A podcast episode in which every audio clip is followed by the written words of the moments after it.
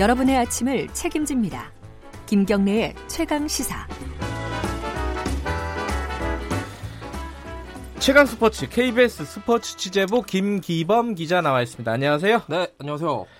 어, 평양 뭐 남북전은 네. 뭐 확정이 됐는데 뭐 다른 게 뭐 예컨대 취재진이라든가 이거 못 들어간다면서요? 네, 좀 유감스럽게 아쉬운 결과가 나오고 있습니다. 이게 월 경기는 내일이에요. 내일이고 15일. 취진이 만약에 가게 됐으면은 김희검 기자도 가는 타이밍이었나요? 저 축구 기자 아니라서.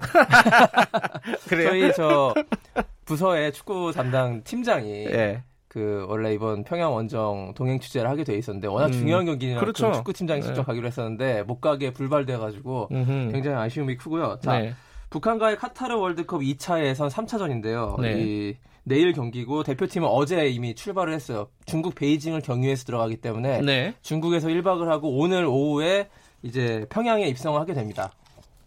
오후 비행기를 타고 들어가니까요. 여장을 풀고 아마도 오늘 저녁쯤에 우리 대표팀이 처음으로 김일성 경기장에서 훈련을 아, 몸을 좀할 풀겠군요. 수 있겠는데요. 어, 선수들 입장에서는 좀 유의해야 될 사항이 인조잔디입니다. 아, 그 그게 익숙하지 않아 가지고. 근데 우리나라 예. 선수들이 인조 잔디에서 거의 뛰어본 일이 없을 거예요. 그죠. 그다 천연 잔디에서 좋은 네. 환경에서 뛰는 대표급 선수들이 인조 잔디에서의 환경 적응이 가장 큰 급선무고 음흠. 일단 김일성 경기장 우리나라의 뭐 붉은 악마 응원단 방북도 불발됐고 취재진도 못 가고 이러다 보니까는 이런 환경에서 선수들이 경기해 본 적이 없습니다. 그러니까 굉장히 좀 어색하고 낯선 아, 근데 피파에서 이거를 네. 규제를 안 하나요? 이거 해줘라 이렇게 좀 안 하나요? 좀 그- 불리하잖아요 우리 입장에서 보면. 그 어쩔 수 없습니다. 2차 그래요? 예선까지 뭐 AFC의 뭐 어떤 그 예를 들어서 방송 중계권도 네. 3차 예선, 최종 예선부터는 AFC가 어떤 아시아 축구 연맹이 네. 좀 관할을 하게 돼 있는데요. 2차 예선까지는 해당 국가에 맡겨 놓은 거예요. 그래요? 해당 국가의 음. 어떤 중계 방송 마케팅이나 이런 것들을 모두 권한을 일임했기 때문에 지금 사실은 그 KBS, MBC, SBS 이 방송 3사가 이 월드컵 2차 예선 중계권을 갖고 있는데요.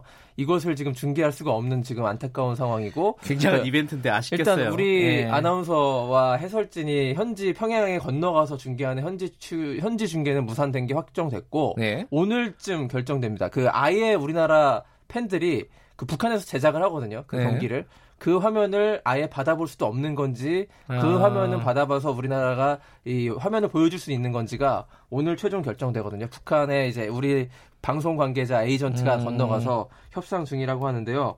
어 일단 불투명한 상황이라서 그래요. 굉장히 안타깝고 자 이런 환경에서도 선수들이 흔들리지 않고 네. 자신들의 기량을 잘 발휘하는 것이 급선무입니다. 지난주에 우리나라가 스리랑카와의 그 2차 예선 두 번째 경기에서 8대 0으로 이겼어요. 음, 네. 어, 김신욱 선수가 4골 넣고 특히 이강인 선수가 굉장히 골은 못 넣었는데 굉장히 적재적소에 패스를 잘 뿌려주는 눈부신 활약을 했기 때문에 그런 상승세가 이 북한전에서 뭐 예. 승패가 중요한 겁니다. 이런 월드컵 2차 예선 같은 그럼요. 경우에는 이기는 예. 것이 중요하기 때문에요. 자, 평소의 경기력만 잘 발휘한다면 근데 그거 쉽지 않겠지만 예. 예, 어쨌든 경기를 잘 치렀으면 하고요. 팬들은 아마 문자 중계로 이 경기 아, 문자 중계. 이 경과를 우리나라 예. 몇 분의 골을 넣고 이렇게 받아볼 수도 있는 그런 상황입니다. 이 북한이 그러면은 어, 서울로 올 거 아닙니까 한 번은? 그죠? 네, 그렇게 되죠. 그죠. 홈앤 2차전은 어웨이니까. 예, 그거 언제쯤 와요? 그거는? 어, 그 날짜는 제가 한번 체크해 아, 보겠습니다. 그래요? 예. 그때는 뭐 중계를 하겠죠, 우리는. 그럼 예, 아쉽네요. 정상적으로 이게. 우리가 음. 중계할 수 있는 거죠. 알겠습니다. 그 이 뭐 축구 소식이 가장 큰 얘기였긴 했는데 네.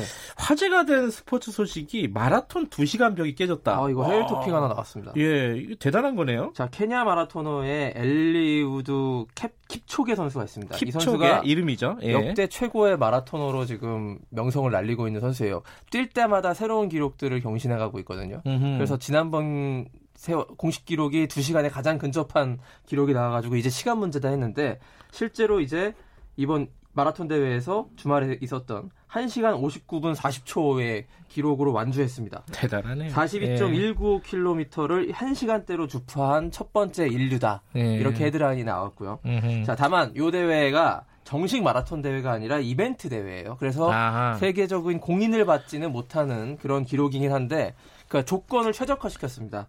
그 외부 환경 조건을 마라톤 기록 내기 가장 좋은 상태에서 뛰게 만들었거든요. 그래요? 그러니까 음. 기온이 7도에서 14도 사이가 가장 좋고요.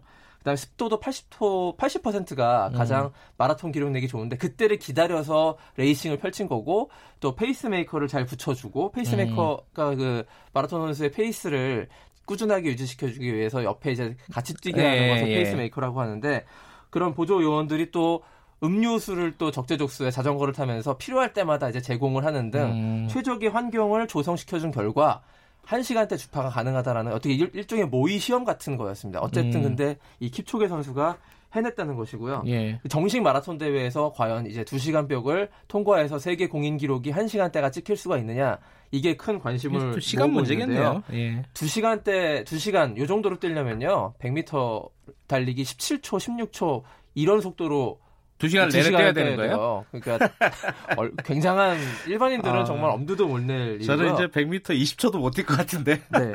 최근에 이제 케냐 선수들이요 마라톤 네. 주법을 바꿔가지고 이렇게 좀 경이적인 기록을 냈는데 예전에는 뒤꿈치로 많이 뛰었습니다. 발을 예. 내딛을 때 뒤꿈치. 우리가 네. 걷기 운동할 때도요. 맞아요. 뒤꿈치로 하잖아요. 왜냐하면 이게 충격을 골고루 몸에 분산시키려면요. 뭐, 마사이 뒤꿈치. 주법이니 뭐 그렇죠. 뭐 이런 거 많이 유행했었죠. 그 마라톤 주법이 깨지고요. 앞주 앞꿈치로 내딛는 주법으로 어, 지금 바뀌고 있습니다. 그게 대신 음. 충격이 오는데 종아리 근육이 굉장히 강해져야 되는데 음. 그렇기 때문에 더 빨리 뛸 수 있다. 이런 과학적인 분석이 나오고 있는데요. 예. 케냐 선수들은 어릴 때부터 앞꿈치 주법을 했기 때문에 이런 결과가 가능하다. 예. 이런 연구 결과가 있습니다. 청취자 여러분들 따라하시면 안 됩니다. 네. 자, 오늘 어, 프로야구 플레이오프 네, 열리죠? 오늘 6시 30분에 음. SK와 키움의 그 플레이오프 오전 3선 1차전. 네. 김광현과 브리검이 양팀 에이스인데 양팀 에이스가 나란히 출격해서 아주 멋진 승부를 펼칠 것 같습니다. 알겠습니다. 여기까지 듣겠습니다. 고맙습니다. 고맙습니다. KBS 김기범 기자였고요. 김경래 최강기사 1부는 여기까지 하겠습니다. 잠시 후 뉴스 듣고 8시 5분에 돌아옵니다.